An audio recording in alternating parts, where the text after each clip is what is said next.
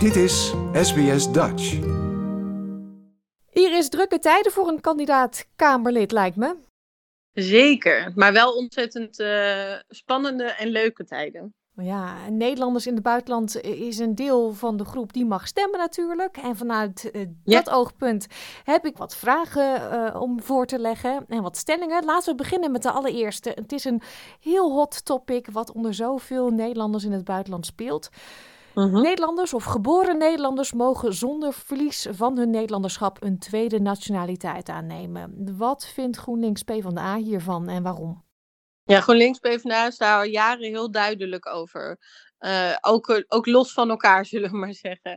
We vinden echt dat mensen zelf mogen weten of ze een enkel of een dubbele nationaliteit willen je ziet in deze globaliserende wereld dat mensen steeds vaker niet meer aan een land gebonden zijn. Nou goed, jij zal daar zelf uh, ook allerlei verhalen bij hebben. En het is ontzettend belangrijk dat we dat recht, namelijk dat je die twee nationaliteiten hebt, dat we dat in de wet uh, gaan verankeren. We hebben daarom eerder al een initiatiefvoorstel ingediend met D66 uh, daarover, omdat we willen dat je officieel burger kan blijven van een ander land, maar ook de Nederlandse nationaliteit dan behoudt. Ja, dus als het aan jullie ligt, uh, gaat daar verandering in komen. Dat hopen we, ja. Ja, uh, de tweede stelling. Voor Nederlanders woonachtig in het buitenland moet zo snel mogelijk een online paspoortbalie worden geopend. En ik zal dat even uitleggen, want in Australië, ja, het is een heel groot land, het is een continent. Mensen moeten soms uren reizen en worden op kosten gejaagd om dus dat paspoort te kunnen verlengen. Uh, vandaar deze vraag, deze stelling.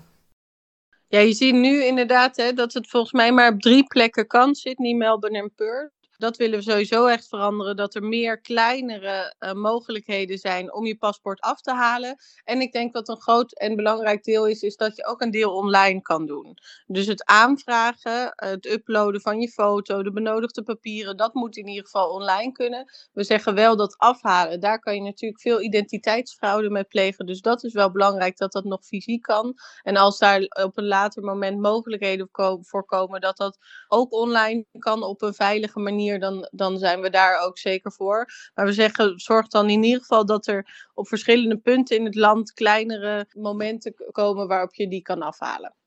Maar het afhalen is op zich geen probleem, want ze sturen het gewoon op.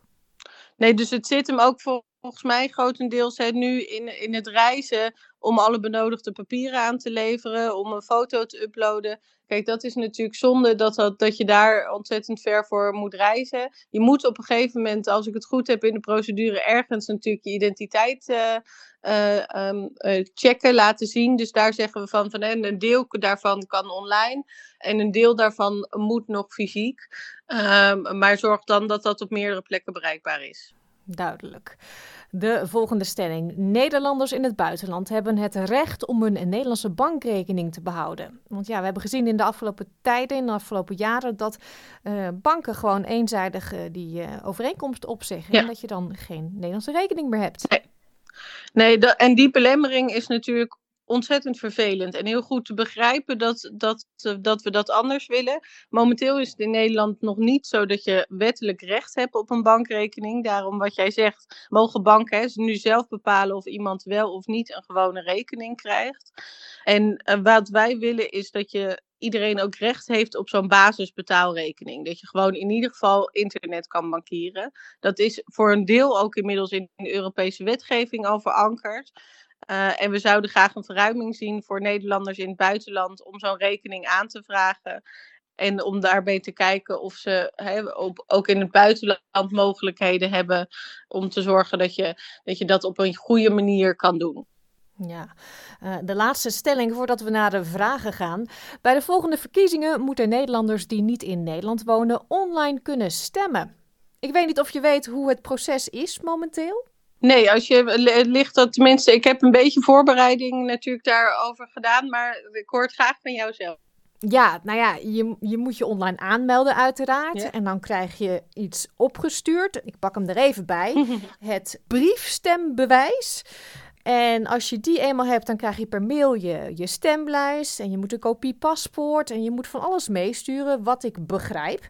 Maar het komt dan in een hele mooie oranje, heel opvallende envelop. Dat uh, moet je of naar Nederland sturen. Maar ja, vanuit Australië, de post is zeer onbetrouwbaar en duurt ook heel erg lang. Ehm, mhm. of je moet het naar de ambassade of het consulaat sturen. Maar ja, daar moet het dan wel een paar dagen eerder binnen zijn dan 22 eh, november, in dit geval 17 november. Dus je moet heel erg goed nadenken dat je op tijd je stem uitbrengt.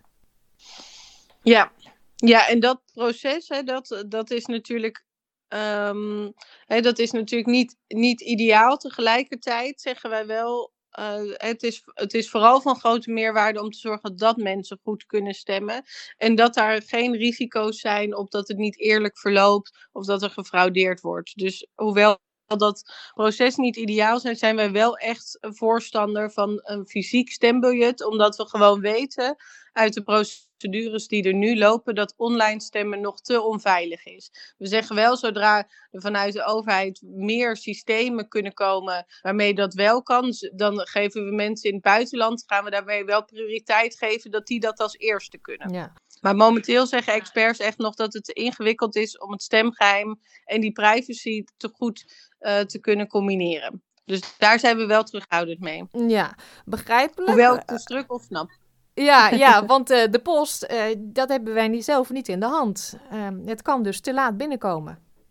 Nee, dus, die, dus hij is ook zeker niet ideaal. Maar wat ik zeg, we weten momenteel van experts dat er nog te veel spanning is rondom dat stemgeheim en die privacy. Zodat je de integriteit van dat stemproces uh, en de transparantie daarbij, dat je die behoudt. En zolang dat nog niet goed geregeld is, dan is dit ook niet de ideale oplossing, maar wel uh, de veiligere. Ja.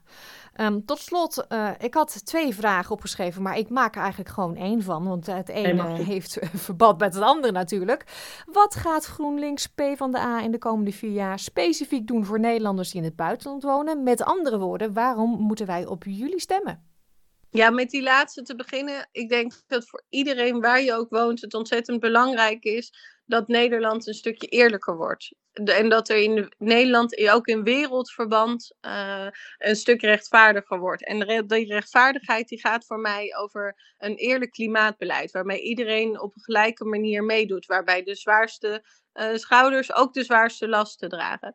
En dit stukje rechtvaardigheid gaat voor mij ook over dat je solidair met elkaar bent. We zien dat we in een samenleving leven waar steeds meer gepolariseerd wordt, waar groepen tegenover elkaar worden gezet als het gaat op de arbeidsmarkt, als het gaat op de woningmarkt. Nou, daarvan zeggen wij als de overheid weer meer regie in handen krijgt, hè, bijvoorbeeld op die woningmarkt, om daar weer volkshuisvesting van te maken, dan krijg je echt een eerlijker Nederland. En ik denk dat dat ook doorspeelt naar de mensen die niet hier wonen, maar wel ontzettend veel connectie nog met het land hebben door bijvoorbeeld familie, door vrienden, doordat ze misschien later terugkomen.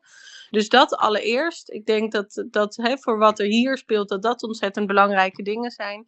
En als je kijkt naar de afgelopen jaren, heeft GroenLinks en de PvdA zich juist ook ontzettend ingezet voor die internationale samenwerkingen. Juist ook altijd bezig geweest met hoe doen we dat op in Europa. En nu met Frans Timmermans hebben we natuurlijk echt een leider die staat voor die internationale samenwerking. En daarom willen we ook heel erg inzetten op het versterken van onze Europese diplomatie en om het versterken van onze positie in de VN. Om te zorgen dat we in mondiaal verband meer werken aan democratie, vrede en veiligheid. Dankjewel Iris Vrolijks. Like, deel, geef je reactie. Volg SBS Dutch op Facebook.